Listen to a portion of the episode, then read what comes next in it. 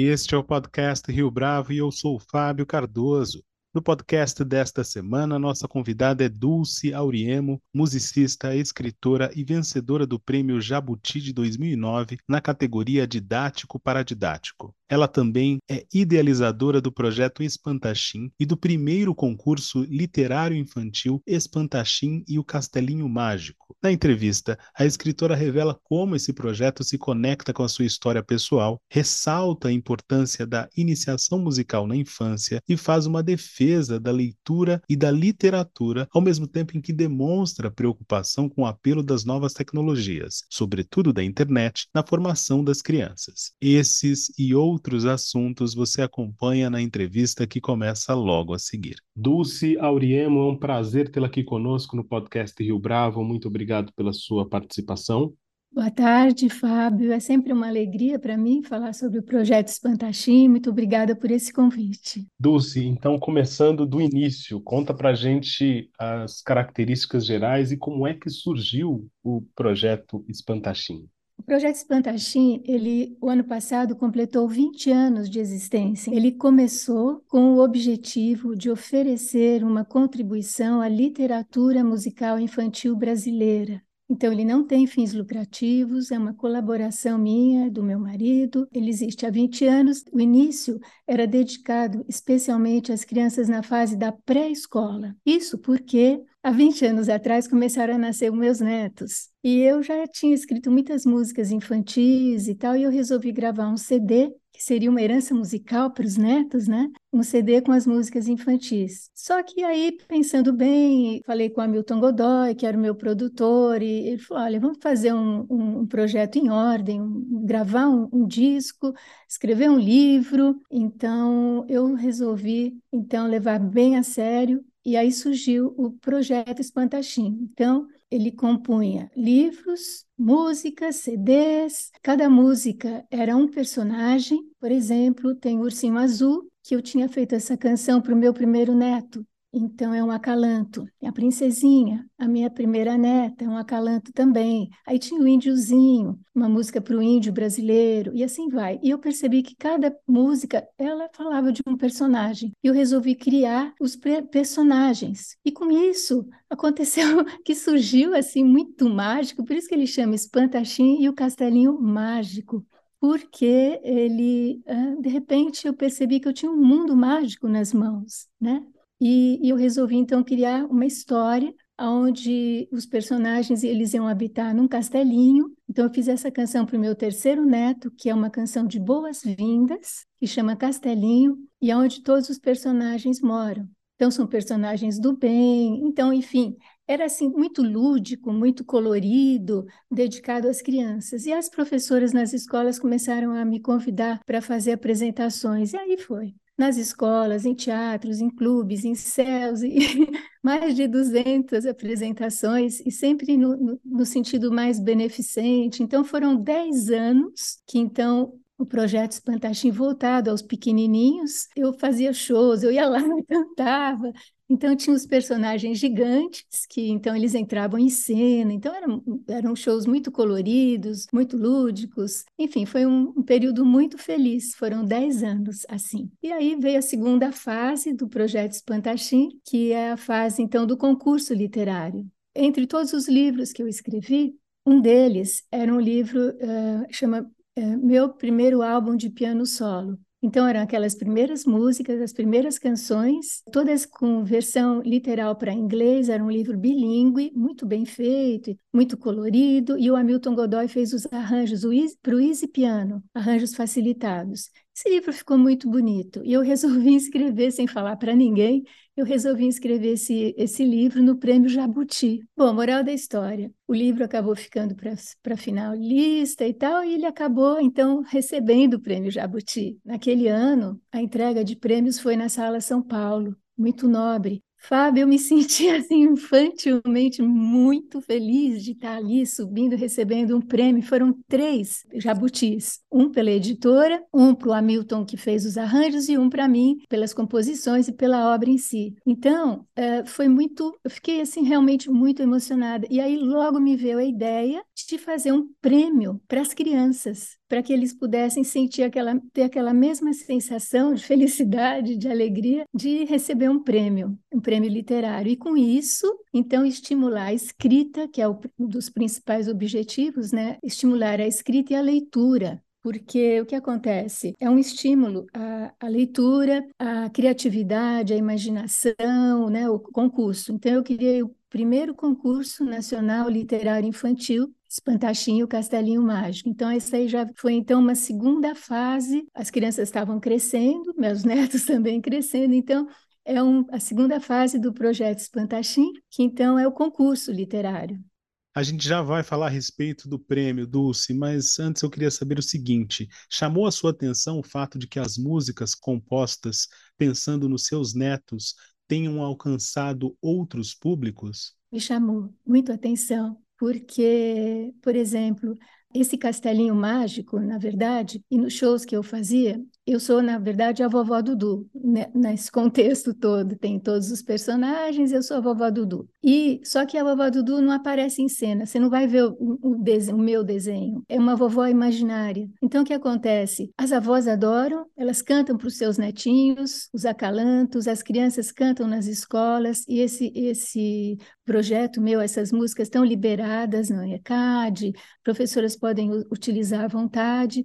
Dulce, conta pra gente a respeito do concurso nacional, como funciona? Bom, ele acontece, nós estamos na, na sexta edição, né? nós fizemos a sexta edição, agora em 2022 foi a entrega de prêmios lá no Teatro Gazeta. Os últimos anos tiver, foram lá no, no, no MASP, né? a entrega de prêmios, e o ano passado na Gazeta. Mas é assim, então, se você quiser entrar, por exemplo, agora no site Espantachim, www.espantachim.com.br, tem ali os, os, todos os, os concursos que nós fizemos. Então, você vai poder acompanhar todos eles. Clica lá, então você vai ver cada um, o número de participantes, quem participou, daí a gente publica o nome das crianças, está tudo ali. Eu acho que o que nos surpreende é ver como existem as realidades diversas, porque como é, é nível Brasil, um concurso nacional literário infantil, eu recebo cartinhas lá do sul, lá do norte, de cidades.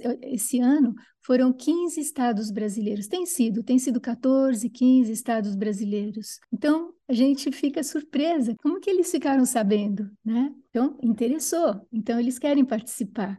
Ele é um estímulo, então, mais uma vez falando, ele incentiva a literatura, a, a, leitura, né? Leitura, a escrita, a criatividade, a imaginação, ela amplia o vocabulário. Uma criança que lê bastante, ela tem um vocabulário bem, bem extenso, sabe? A gente percebe. Incentiva muito a pesquisa, desenvolve sim o gosto literário, ela vai ter vontade de ler outros livros e revela autores do futuro. No mês passado, eu recebi um pedido de um pai que a filha queria publicar uma poesia que ela fez num livro, então ela ia, ia lançar um livrinho de poesias e ela queria publicar uma poesia premiada. Obviamente que não tem problema. Eu fiquei muito orgulhosa. Pode, publica sua sua poesia no seu livro. É muito importante. E tem outras crianças, tem a Adriele. A Adriele foi nossa hors concurso. Ela ganhou durante quatro anos seguidos sabe? Foi premiada durante quatro anos seguidos e já está no seu segundo livrinho. Ela pretende seguir a carreira literária, ela quer ser uma grande escritora, ela conta para gente. Então, Puxa, isso significa, tem um significado muito grande para mim, sabe? Então, voltando ao concurso,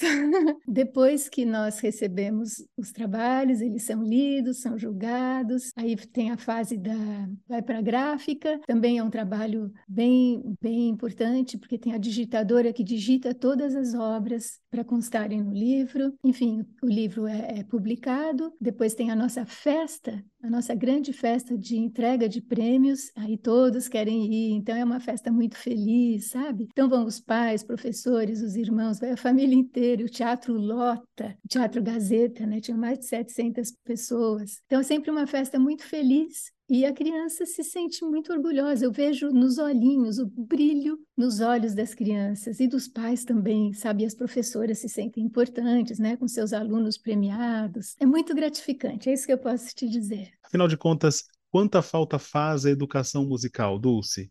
Bom, eu sou suspeita em falar, eu sou musicista, então eu acho profundamente é, é, assim é muito importante a criança ter uma base musical. Obviamente que você vai encontrar as crianças que têm talento para música e as crianças que não têm. A iniciação musical é muito importante, né? A criança ter aquele contato com a música logo pequenininha e aí se ela tem o dom, se ela tem o talento e a vontade, ok. Eu, por exemplo, meus netos, tenho muitos netos musicais, mas os meus filhos foram uma negação. Eu tentei colocar a professora para eles e tal em casa, mas não tinham o talento musical, tinham muito talento para outras coisas. Mas, em compensação, meus netos é uma gracinha. Tenho três netos que tocam piano muito bem, tenho netas que tocam violão, que cantam, é muito gostoso. E as escolas, nesse instante, ou melhor dizendo, nesta época que, em que estamos, é, você acredita que elas têm feito mais nessa direção, têm tido mais preocupação em relação a esse tema, ou isso está de certa forma,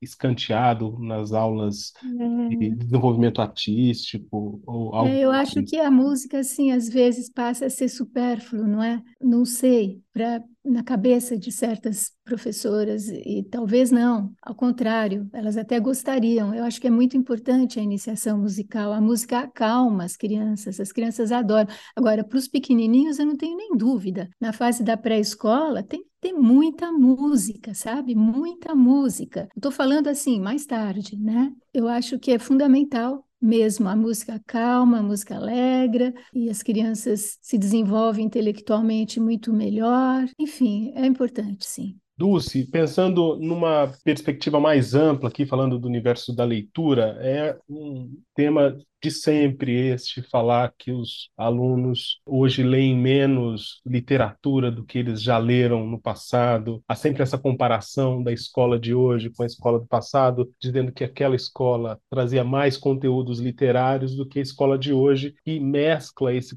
esses conteúdos com várias outras uh, abordagens ou vários outros formatos de texto. Minha pergunta aqui, bastante objetiva, é como é que você percebe essa relação dos estudantes, dos jovens, das crianças hoje com esse universo das, das histórias, da literatura, de uma maneira quase lúdica, e como é que a gente pode aprimorar essa, esse aprendizado, levando em consideração tantos desafios, entre eles a questão da tecnologia? Você sabe que eu acho que a tecnologia ela veio no sentido positivo e tal, mas é um grande desafio, né? Porque ela briga muito com o o que nós aprendemos, por exemplo, a minha geração não tem nem comparação, eu já sou mais velha e tal, mas mudou muito, né? O tipo de ensino, as crianças, agora eles estão muito mais espertos, né? Uma criança pega um computador, ele te dá um baile. Quando eu tenho algum problema, eu vou chamar os meus netos para resolverem para mim. Então eles têm essa vantagem. Esse, é, para mim, é o grande desafio hoje nas escolas, é a facilidade com que as crianças têm de procurar resolver os seus próprios problemas entrando no Google, sabe? Coitada da professora, ela sofre. Então, eu acho que agora vamos falar da leitura. Esse concurso, é, na verdade, ele é um estímulo, é um incentivo à leitura e à escrita. E a gente percebe muito mais quando as crianças leem mais, elas escrevem melhor. Você percebe um vocabulário mais amplo. Então, eles são mais criativos, tem um começo, meio e fim. Daí você vai atrás do histórico dessa criança, lógico, uma criança vencedora, por exemplo, você vai perguntar: olha, essa criança foi vencedora. Ah, bom, mas é que ela lê muito, ah, ela é a primeira da classe, ah, ela gosta muito, ela é muito criativa. Então, eu acho que a criança que lê mais escreve melhor. Agora, o grande desafio, você me perguntou, as crianças não, não querem mais escrever, né? Então, esse concurso, eles se autossurpreendem, porque eles escrevem. Então, é, é aquela relação que eu te falo. É muito importante a criança ler mais para escrever melhor. E hoje com a facilidade de encontrar até textos prontos, é uma preocupação nossa que a criança possa copiar. Como é que você acha que a pandemia afetou as crianças e esse desenvolvimento em relação à leitura? É muito difícil diagnosticar o que se passa na casa de cada um. É muito difícil você imaginar. Por exemplo, agora na pandemia, foi muito complicado. E o nosso tema era, imagina que, que história que eu vou te falar, eram quatro estações. Então, muitas crianças escreveram o seguinte: eu não vi as quatro estações passarem, porque eu estava preso dentro de casa, eu olhava pela janela, então a criança ficou muito presa, muito dentro de casa e tal. Eu gostaria que os pais tivessem a oportunidade de oferecer mais leitura para as crianças, mas eu percebo muito bem que eles encontram tudo na internet. Então, a internet é assim, aquela balança, sabe? É muito bom, mas também prejudica um pouco esse lado.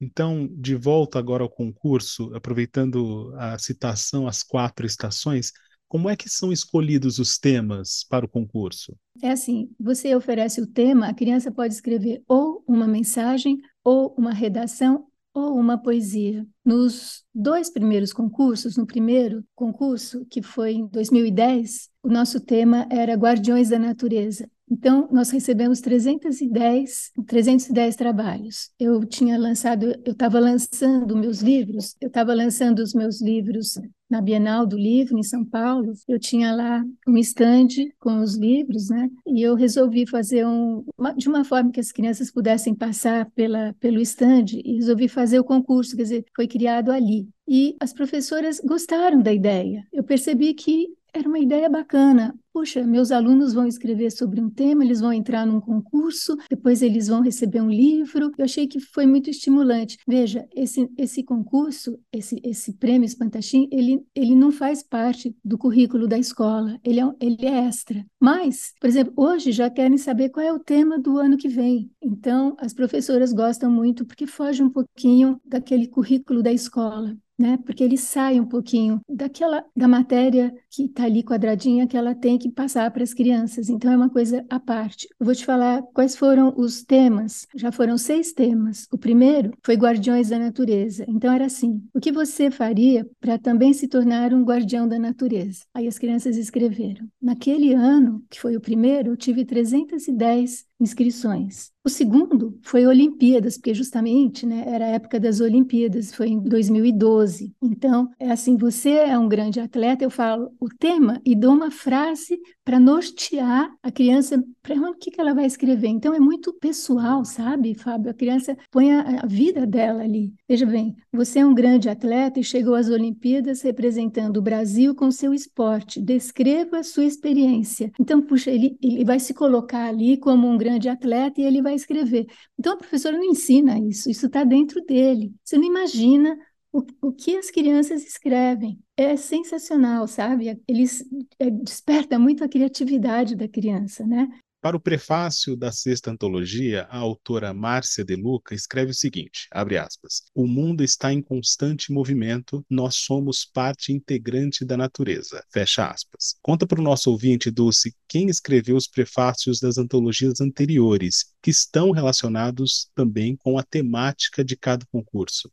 Eu sempre escolho uma pessoa de renome na área. O primeiro quem escreveu foi a Leandra Chuan Uriemo, escreveu o, o nosso prefácio. O segundo foi o, o, Gustavo Borges, nosso campeão olímpico, que escreveu o, o, prefácio. Aí no terceiro, o terceiro tema foi música, né? Foi em 2014, era um tema música, que é a minha área, né? E obviamente convidei o Hamilton Godoy, que a gente trabalha junto há muitos anos, então ele foi o prefaciador. Então era assim, de que maneira ela está presente em sua vida? Cria uma história ou descreva um momento musical feliz. Então ela vai pensar, puxa, momento musical feliz, então vem cada historinha bonita, sabe? E aí, nesse terceiro concurso, eu percebi que as crianças mandavam muita poesia também. Não tinha como categoria, categoria poesia, era redação e mensagem. Aí eu criei, então, mais uma categoria, que então passou a ser mensagem, redação e poesia, a partir desse ano. Aí o quarto concurso foi Brasil, o tema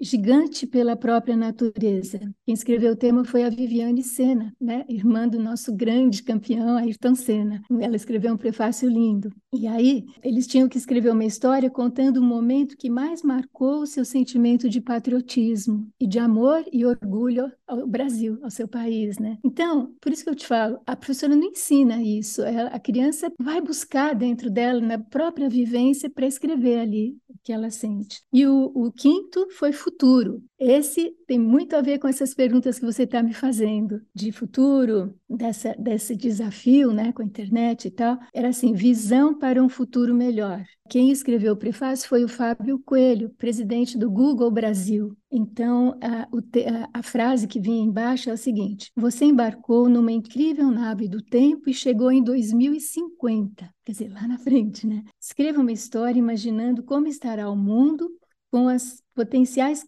impactos né, dos avanços tecnológicos. Aí veio assim uma criatividade das crianças, era carro voador, era muita coisa bacana que eles imaginavam lá no futuro, inclusive muitas coisas que já existem hoje. Eles estavam imaginando lá no futuro, porque isso foi em 2018. E aí o último concurso foi quatro estações, né? Primavera, verão, outono e inverno. Então as crianças tinham que escrever sobre uma das estações, um momento que elas tiveram nas quatro estações do ano. Cada estação do ano tem seus encantos e particularidades, né? E como que esses fenômenos da natureza afetam uh, no sentimento das pessoas. E as crianças escreveram. É isso. Você consegue é, imaginar, Dulce, nos próximos anos, um tipo de é, infância mais ligada a esse universo da tecnologia? Ou você entende que há uma preocupação maior por parte dos pais hoje em reservar um espaço que seja é, mais fértil para a imaginação, portanto, fora do quarto, fora das telas, como é que você sim, entende é, isso?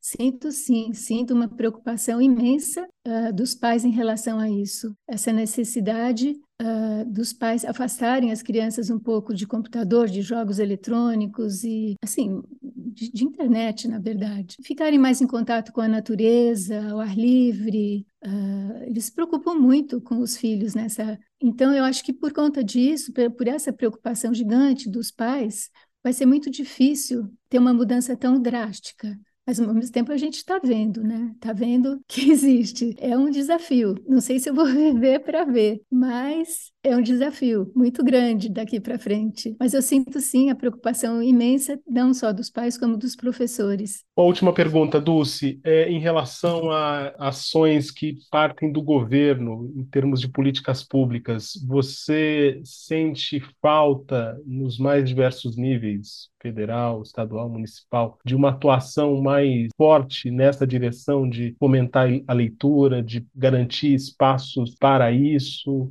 É, momentos para isso, investimento mesmo na cadeia do livro. Como é que você é, enxerga? Eu acho, então? É, eu acho que a gente não fica sabendo muito sobre isso. Talvez a imprensa não publique tanto sobre isso, mas existem muitas ações sendo feitas pelo Brasil afora sabe? Muitas ações mesmo. Nós, quando é que foi? Dois, uns dois anos, nós recebemos o prêmio, o IPL, que é um, de fomento à leitura. Então, eles vão atrás de projetos que estimulam a leitura e que trabalham no sentido de valorizar o livro, justamente pensando nisso. E eles premiam pessoas e projetos, e você não imagina o que, que tem pelo Brasil, que bacana que é as professoras que criam projetos envolvendo as crianças, tirando um pouco o computador e tirando um pouco a cabecinha da criança, levando o olhar da criança para o lado mais da natureza, o lado mais Vamos falar dos nossos grandes escritores, mas, Dulce, no seu caso em específico, a internet também pode ser uma aliada, não? Nós estamos vivendo no mundo virtual. Importante saber, Fábio, que eu tenho um, um site e nesse, esse site tem todo o histórico do projeto Espantachim. Eu vou dizer aqui para você: www.espantachim.com.br. Ali tem todo o histórico, sabe, do, do projeto. Tem todas as músicas, você pode ouvir, tem todas as fotos, as entregas de prêmio. Não tem as os shows que a gente fez, mas tem muitos shows lá que você pode acompanhar na agenda, na agenda do Espantachim. Tem também uma lista enorme com mais de 50 instituições que foram beneficiadas pelo projeto Espantachim. Assim, uh, nós fizemos muitos shows em associações beneficentes, né, para as crianças mais simples ou para as criancinhas doentes, muitas vezes. Então, é um projeto que deu muito retorno, assim, sabe? É, na verdade, é muito gratificante trabalhar com o projeto Espantachim, Dulce Auriemo, foi um prazer tê-la aqui conosco no podcast Rio Bravo. Muito obrigado pela sua entrevista, pela sua participação. Imagina, eu que agradeço. Um beijo. Até qualquer hora. Um beijo. Beijo a todos, seus ouvintes. E esta foi mais uma edição do podcast Rio Bravo. Ouça, comente e compartilhe. Gostou da experiência? Nós da Rio Bravo estamos aqui para lhe oferecer o conteúdo mais adequado para a sua melhor tomada de decisão. E no site www.riobravo.com.br você conhece mais a respeito da nossa história. No Twitter, o nosso perfil é @podcastriobravo.